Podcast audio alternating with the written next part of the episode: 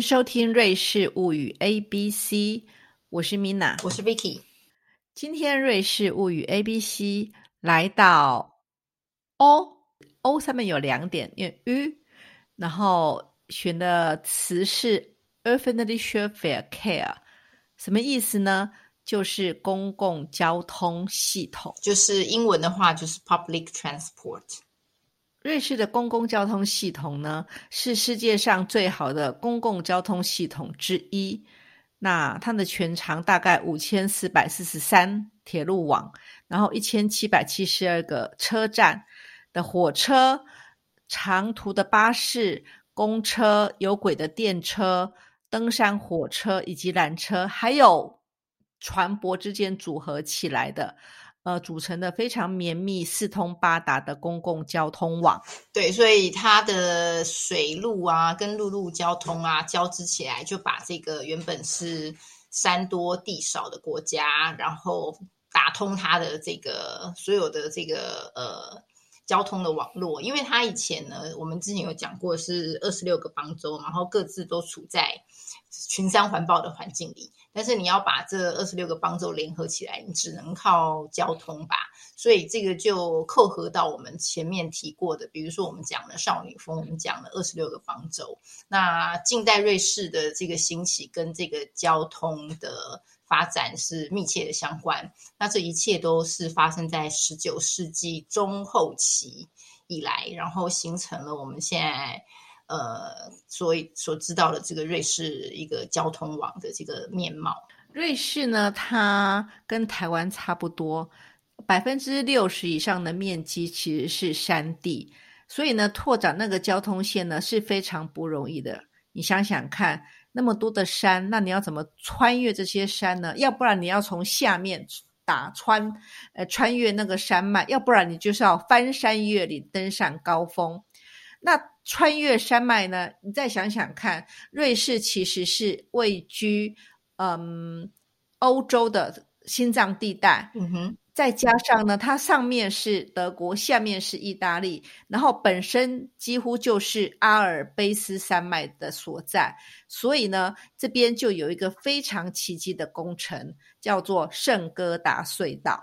对，这个是被誉为现代铁路工程的这种奇迹嘛？那因为这个圣哥达，它其实在一八一八七零八零年代就有第一条这个圣哥达隧道了，但是我们在二零一六年开通的那个呢，是比旧的那个圣哥达隧道打得更深。就说，如果你把阿尔卑斯山想成是瑞士这个国家的龙脉，那我们如果坐火车穿过这个圣哥达隧道，你就是等于穿过它的龙脉。就是你在隧道里头，其实我自己搭乘经验是真的很无聊。它就是因为它号称是曾经是非常。算是世界上数一数二长的那个山洞隧道，这样。但是你实际人在车子里头，车子在山洞里头，那过程真的其实蛮无聊的。但是你幻想说，我现在穿过可是阿尔卑斯山的，然后你瞬时就有一种哦豪气干云的，因为你的头顶上就是那些两三千米的高山，所以这个就是它工程上的首先必须要挑战，它要打那么深，然后它要呃就是要很很坚实的结构。那还有它的速度，这这几个条件就是它都完成了，所以它在二零一六年的时候真的是世界级的头条新闻。可是因为我后来去查了一下，这个圣哥达隧道，其实在呃是一八七零一八八零年就有，然后那个就是发起这个圣哥达隧道的那位，其实被人家号称是瑞士的铁路王，那他叫做这个 Alfred Escher，就是嗯哼。如果 如果他不是瑞士瑞士王，他他再怎么说，他也会是苏黎世之王。因为如果我们今天去苏黎世，就不管是你来旅游啊，或是你到呃苏黎世，比如说你要去逛街啊，然后你一定会到那条那个 Bahnhofstrasse，就是车站大道。然后那个车站大道往火车的那一面呢，你就会看到一个雕像，那就是 Asher Asher 先生，因为他就是行塑了整个。苏黎世现代风貌人，第一个，因为他是一个很很有实力的这个实业家嘛，所以他在呃一八五二年就开了一个铁路公司。然后因为你要搞铁路，你一定要有一些数学的人才、工程的人才。然后当时的瑞士其实是蛮缺这个人才的，然后他就非常好奇，他说：“那我来盖一个学校吧，我这个学校要培育最好的理工人才。”所以这个学校呢，他盖起来的这个学校就是联邦理工学院，就是我们现在叫做 ETH，也就是爱因斯坦的母校。然后这还没完。他盖完这个 这个这么显赫的学校以后呢，他一八五六年又搞了一个很重要的一个机构，就是现在是一个世界大灾难的瑞士信贷，好，这个也是他 开办的。然后呢，他也还没完，然后之后呢，他又干了开了一个这个保险公司 Swiss Life，就是说又有钱，然后又有这个呃愿景，所以他就促成了整个苏黎世，以至于整个瑞士。铁路的发展，这个就是 Asher 先生 后代子孙 的问题，真的是也是很遗憾。所以呢，这个就是他是启动那个圣哥达隧道的人，但是他有生之年并没有看到他完成嘛。就是说，他呃过世以后，那个这个第一条呃圣哥达隧道才完成，而且那个时候只有十五公里长。就我们现在就是二二十一世纪版的是五十几公里嘛，然后当时就是一八七零年的时候，那个时候是十五公里。不过以那个时候技术条件来说，能够凿出十五公里，我觉得也是了不起。哎，听起来你讲的就是之前的那条隧道。那我们我所知道的是现在的这一条隧道。对，那现在这条隧道其实。就像你讲的是非常了不起的事情啊，等于是穿越了那个阿尔卑斯山脉嘛。所以呢，我们从苏黎世到米兰去消费的时候呢，就可以节省一个小时，两个多小时就可以到了。这就是大家的福音。你如果从德国去，呃，到经过瑞士到米兰去，就不像以前还要花那么多的时间。对，那如果要知道，就是要去揣想象那个圣哥达隧道的工程的难度呢？大家可以去，如果去留森玩的话，就不要错过有一个叫做交通博物馆的地方。然后那个交通博物馆的门口就有一个超大的，就是开凿山洞的机器，好像叫浅盾机吧。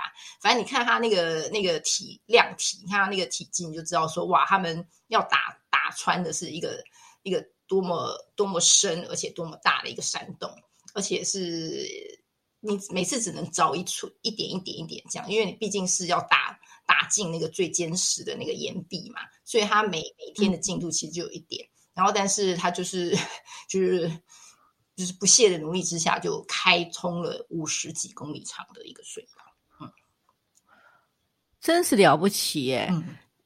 这边呢，我看到的资料是，这个列车在隧道中最高的时速还可以到达两百五十公里。对，所以你穿越阿尔卑斯山脉只要十七分钟，很惊人。然后呢，这个隧道就把南瑞士的南北相连，然后南欧跟北欧也贯通。对，所以来瑞士玩的人其实可以把米兰也一起想进来，就是你不只是逛逛苏黎世或留森或是伯恩啊，其实你可以考虑把。米兰想进来，然后你从苏黎世出发，其实真的是一两天，就是你可以把它规划成两天一夜的行程，这完全可能。对，这是一个，就是你去体呃去体体验那个工程的那个技那个技术嘛。但是如果说你嗯平，就是你作为一日旅客在瑞士的话，你光是搭那种乡间的火车，其实也很舒服，就是因为。瑞士的地形就是高高低低的，所以那个火车坐起来，就是移动的本身就是一个旅行的很重要的经验嘛。然后你如果在瑞士坐火车，你真的是左弯右拐都有风景哎，就是都有绿草如茵啊，会有山啊，有湖啊，真的就是其实其实对于我们平常住在瑞士人通勤来说，其实也是蛮愉快的。所以我还蛮常坐火车，就是一个小时到留森或伯恩，就工作的关系，但是我都不会觉得说真是好累哦。哇，真的很阿杂，就是都很愉快，然后而且它准时，这个我们应该要也要好好盛赞一番。就是说，它交通网络的密集以及它准时，就是它那个呃，对于这个呃，哎，就非常有时间控的瑞士人来说，这是最重要的一个 标准。没错，没错。那我们讲完了。往下钻的那个隧道。那我们来谈谈那个登上登上山的。那因为呢，你知道吗？反正就是你要穿越山脉，你不想不不，你不是往下穿，你就是要往上攀越。那往上攀越的这这这个部分呢，其实，在少女峰的那一集呢，我们就提到了那个登山火车嘛。那其实少女峰的登山火车是民间在经营的，它不算是那个公共交通系统啊。不过呢，它是跟那个公共交通系统的那些票价，它是有合作关系的。所以呢，你如果持有那个嘎，就是说，呃，全部都包含在里面那个。呃，全年卡呢，或者是你有那个半价卡呢，你到那个去买那个高少女风的票价就可以享有优惠了。还有另外一点，因为瑞士因为有很多的山脉啊，所以呢，你在各个城市啊或者各个地方呢，它其实都有各种他们当地的缆车。这个缆车呢，就是就是很大的特色。那比如说，你可以登上那个山峰去远眺风景啊，去看那些什么。冰河啦，或看那个峡谷什么的，那嗯，或是从上面去看下面那个什么什么河河流交汇地，那这些那个缆车呢，其实有些是需要额外付费的，那有些是不需要额外付费的，然后你就是看它那个当初的标志是什么样的，嗯哼。其实我有一个我特别想做的，叫 Stos S T O O S，就是长得超可爱，它好像一个一个滚筒连起来，一种登山车，然后号称就是那个坡度最陡的登山车，而且你看起来是圆筒，可是你人坐在里面的时候是很持平的哦。嗯，我不知道你有没有去做过 stores？哎，我还真的就做过耶。其实，很棒吗？有没有很棒？我因为我是爱跟风型的人，哎，人家说什么呢？然后我就很喜欢去尝试一下。我就是冒险精，其实不算冒险的。如果都去登上那种那种大众的交通，怎么会是冒险？可是我就会想去尝鲜。所以我在 二零一七年的年底的时候，我就跑去。跑去搭了，首 发首发，那你要分享一下这经验。他那个叫做什么世界最陡的缆车，然后我本来想说，嗯，到底怎么一回事呢？你知道我从伯恩开始出发，我那一天买了一天的天票，其实。嗯啊，等一下我们会介绍那个天票的票价。以现在跟大家说一下天票，好了，这个也是很推荐大家买。对，等一下我会讲这个部分。可是我现在比较喜欢讲，想想要先讲 Stores。然后呢，这个这个 Stores 它是连接从 Switch 到呃 Stores 这个地方。然后呢，它其实最好的地方是你搭这个缆车，它其实是包含在你的天票里面的，你就不需要另外的付钱。等于是你如果买了天票呢，你就不用，就等于是免费乘坐这一趟车子。那它外观是很漂亮的，就是圆圆的、圆圆的这样子。可是你坐上去的时候呢，其实你根本没有感觉，你就觉得啊，就这样子吗？哎。为什么大家都说很神奇、很陡呢？为什么我一点感觉都没有呢？不过呢，你如果从平稳就对了。对你从下面去看，你会觉得你你可以看到它往上爬，它确实是很陡。可是呢，因为它的那个机器吧，就是设计的很好，所以你就是啊，很顺的、很顺的，然后看着外面优美的风景，你就到山上去了，那就非常的愉快的 看着那个风景。然后呢，啊，刚好那时候去。年底嘛，就白雪皑皑，然后觉得哇，这么美丽的地方啊，然后这么新新颖的缆车啊，啊，真的好美丽，就心情的非常的愉快。那那时候排就有没有有没有很多人去做？要排很久嘛？其实也没有哎，我这我就是觉得这样子很很不错。这瑞士因为人也不多，然后呢，嗯，我也不晓得为什么就是没有很多人，然后呢，就再扩到你刚刚讲的那个，他们真的是很准时。我从伯恩出发，然后其实我要搭火车，然后要转车，还要转搭公车，你知道吗？每一趟都连接的非常的完美。我我我等车的时间都不超过十分钟，太赞了吧，对不对？所以我就。一路上坐这个公共交通系统去搭到这个 Stores，然后享受了非常愉悦的美景雪景之后呢，我又经过了那个苏黎世，然后呢，苏黎世就可以看到美丽的灯光的，因为那时候已经是圣诞节的，就是新年期间，然后苏黎世的街景就会有那个嗯布置很多那个灯光闪亮在主街道上。刚刚你讲的他们那个家乡，那就是非常美丽。然后我自己觉得，我花了那个天票，我其实也蛮环保的。这就是我们今天要讲公共交通的呃目标之一，其实它真的是把这个部分做得好的话，它对环保是有很大的注意的。对，因为它就是你如果多搭乘交通工大众交通工具，你就不会自己开车或自己骑车，你就减碳嘛。所以他们有一个主要的功能，就是帮助大家一起来响应减碳。然后呃，还有那个准点也是，就是在瑞士住久了就会就是 take it for granted，就会习以为常。但是你只要一出瑞士的 国境，你就会觉得，哎，原来火车是。不一定都这么准时，就是公车不一定都会来，你知道吗？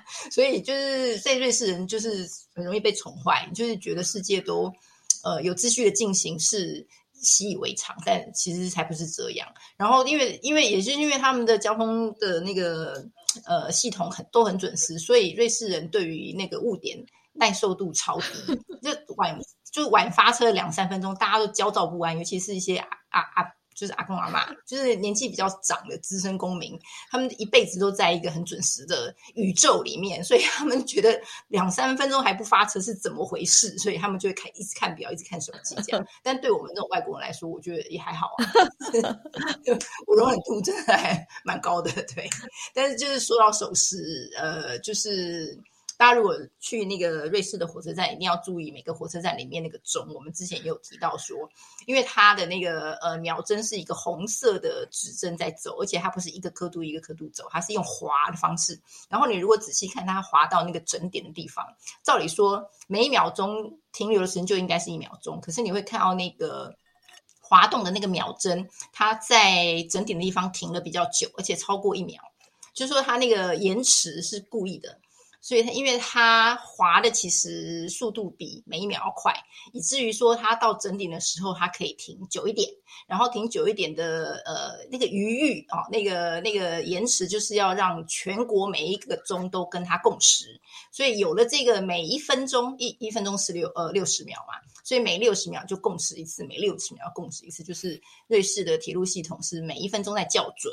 这就是他们呃可以这么守时的原因之一啦。那其他当然还有一些运作啦。然后也有人说，哎呀，那个德国的铁路怎么老是误点啊？然后德国人就会说，因为我们国家比较大啊，那你们瑞士比较小啊，你们瑞士小，所以比较好掌控啊。这个我是存疑啦。不过德铁真的是让大家最近也是一个讨论的话题。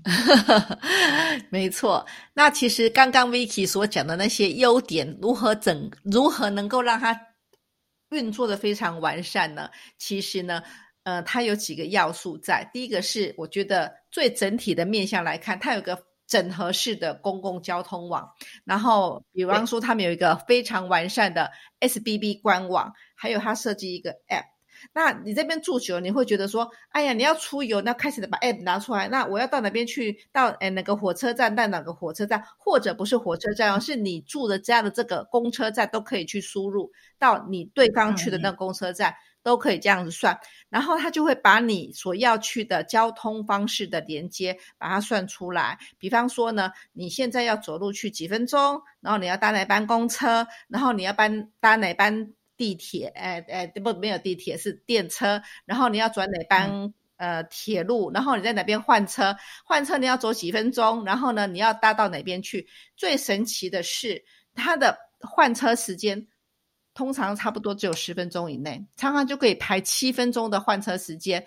你要到达七分钟的换车时间，什么意思呢？就是你车子要非常准时，因为你要下车换月台吧，对不对？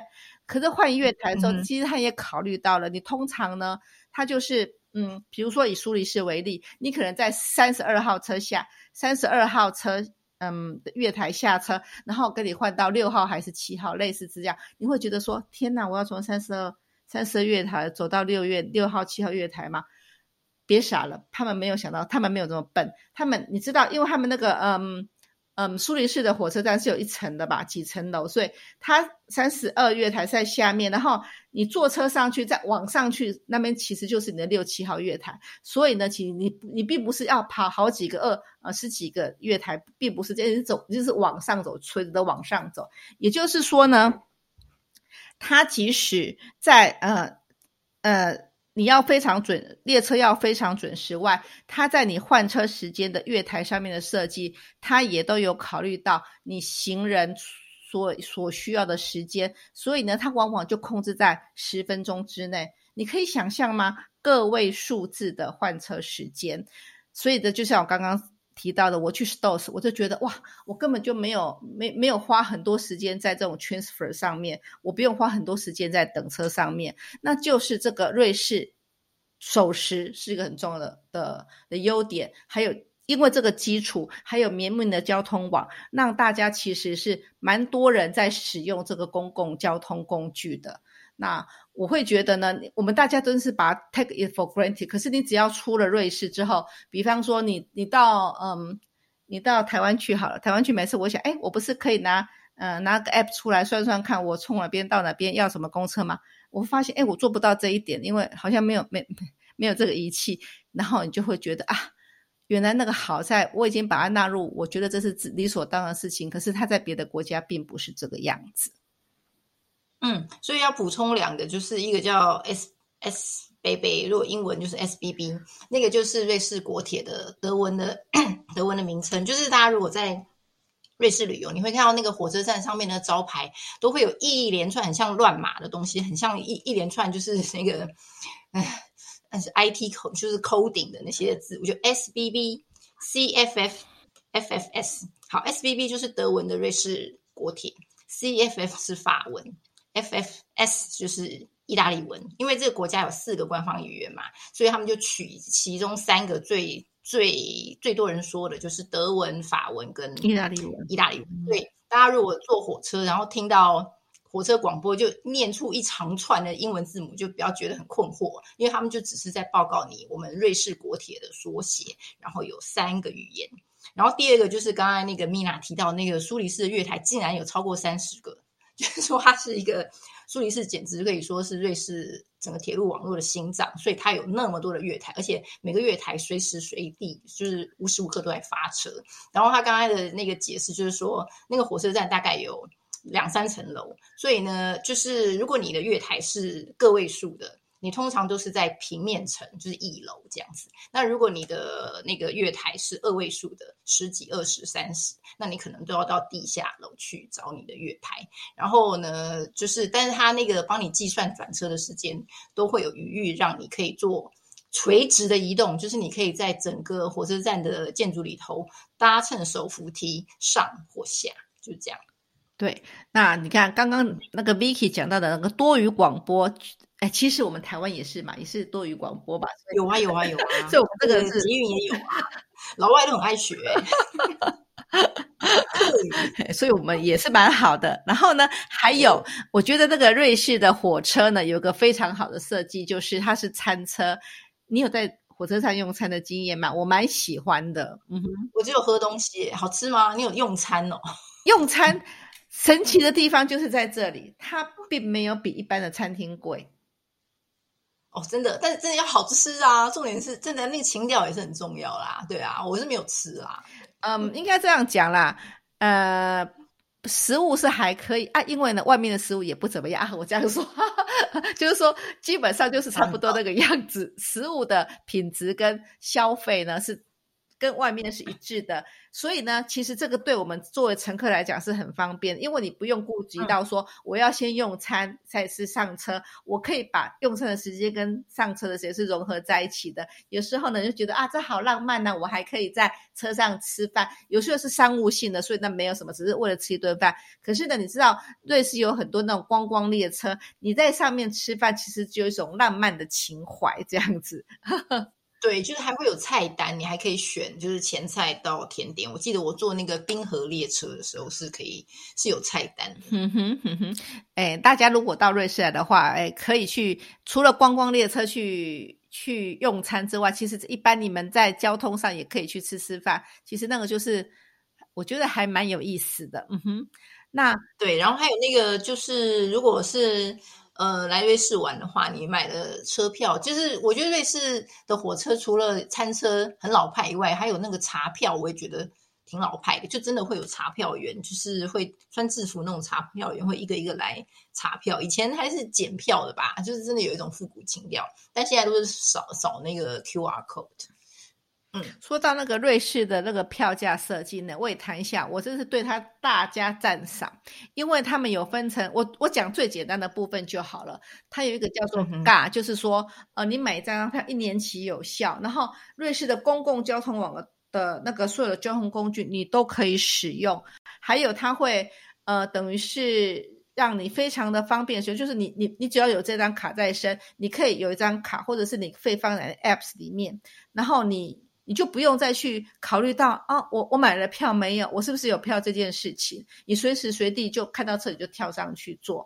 那如果呢，你其实不是那么常用搭乘公共交通系统，你可能是宅女，或是你家其实有车，然后那你就可以买一个半价卡，那被半价卡也是非常划算的啦，等于是你相当于把你每次的用票都已经减掉将近一半，不是真的一半了，但是它就是会给你。非常大的优惠，其实你只要做几趟长程的，你那个半价卡的费用大概就回来了。所以大几乎你住在住在这边的人，不管你是不是常搭车，你都会有一张这种票价。嗯哼。嗯，然后它的那个那个什么呃，就是你刚刚说的那种票，就是年卡，就是 GA 嘛，就是 GA，、嗯、对不对？然后半价卡就是 Hop Tax，、嗯、然后我不太确定外国人可不可以买。其实都可以，他没有查你的那个什么证件的、啊，没有没有，那只是看你觉得划不划算而已。还有他们有时候会会有一些那个，不是有时候一直有那种这个 Super Saver，就是那种特别优惠价。那有一种就是定点式的，那我要推荐的是那种那种天票的优惠价，就是说他每六十天之前就开始开卖这个票。嗯、那开卖这个票，它会分为说你有没有那个那个半价卡，或是。有或没有半价卡，那比方说你有半价卡的时候呢，嗯、你可甚甚至可以用三十九块钱或是二十九块钱买到二等车商的全天票，哎，真的是超划算的。那你有张张票，嗯、就是我刚刚去的那 Stores，我如果买了一张这种票呢，我就可以从伯恩坐火车、坐公车、坐铁路，连坐缆车都不用，就不用再额外花费了。这样子，那对它这个就是天票，就是日票，就是 day tickets 嘛。嗯、然后它你就是早买，你可以上网先去看说，它其实有有时候会越就是越晚的日子日期就越便宜。那有的时候，如果我们每一个社区里面还会有配额。就是每一个给买每一个 community 里面，就还会有配额，好像又会更便宜一点。但是那个就是限，就是数量蛮少，就是有些人就会特别去抢。嗯、然后有了那个的话，你就是当天就可以计划瑞士走透透一日游。像我就会从我们家西北这边，然后一路往南坐，坐到意大利语区，再坐回来。你只要在二十四小时之内，就是搭各种大部分大。大部分交通工具都可以坐，还有的时候还可以坐船呢，可以游湖这样子。对，对对就是还可以坐船。其实它不只是二十四小时，它是到隔天的五点之前，超过了四小时。嗯、因为你也知道有时凌晨都还可以到，哦、真的是非常划算的的一种票价。我为什么要讲这个呢？因为我很希望呢，台湾也可以推出这种票。台湾大概、嗯、台湾的那个消费水准大概是瑞士的三分之一啊。你以这边大概是十二万多算来话。如果你一张票卖四万块钱，其实我会愿意买。为什么呢？你想想看，我如果高铁坐很多啦、嗯、公车啦、铁路这样坐，哎，其实你可以鼓励人家去使用这种票价，那你会达到大家使用公共交通工具，减少大家使用汽车，然后保护环境，又可以呃增进那个公共交通的发展，真的是有有有有什么有何有何不可，何乐而不为？对，嗯哼嗯。对对对，然后最后就是刚刚有谈到德铁嘛，像德铁最近就在闹那个大罢工啊，法法国铁路也常常罢工啊，可是你好像没有听说瑞士铁路有发动罢工的，到底是为什么？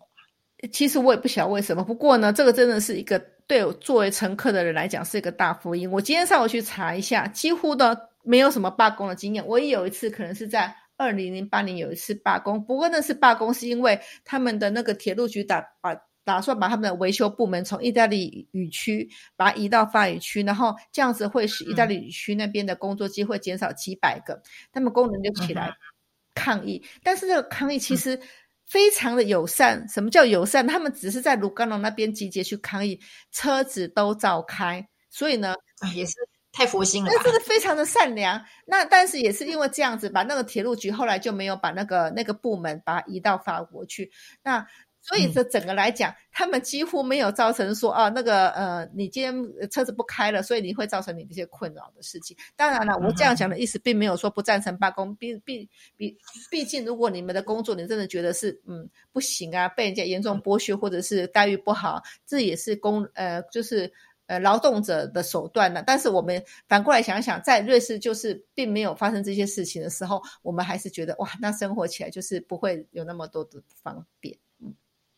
嗯哼，好的，好，那我们今天的节目呢就到这边。那公共交通呢，其实是我一直都很关切的议题。我希望呢，呃，以后我们台湾呢也可以有越来越发达、越棒的那个公共交通系统。比如说，我们的捷运，其实连外国人都是称赞的，真的又干净又准时又安全。没错，高铁也很棒。那希望我们可以扩展到我们的呃。地方性的公路网，还有那个铁路网。这个方向好，那我们的节目今天就在这边了。好，拜拜，拜拜。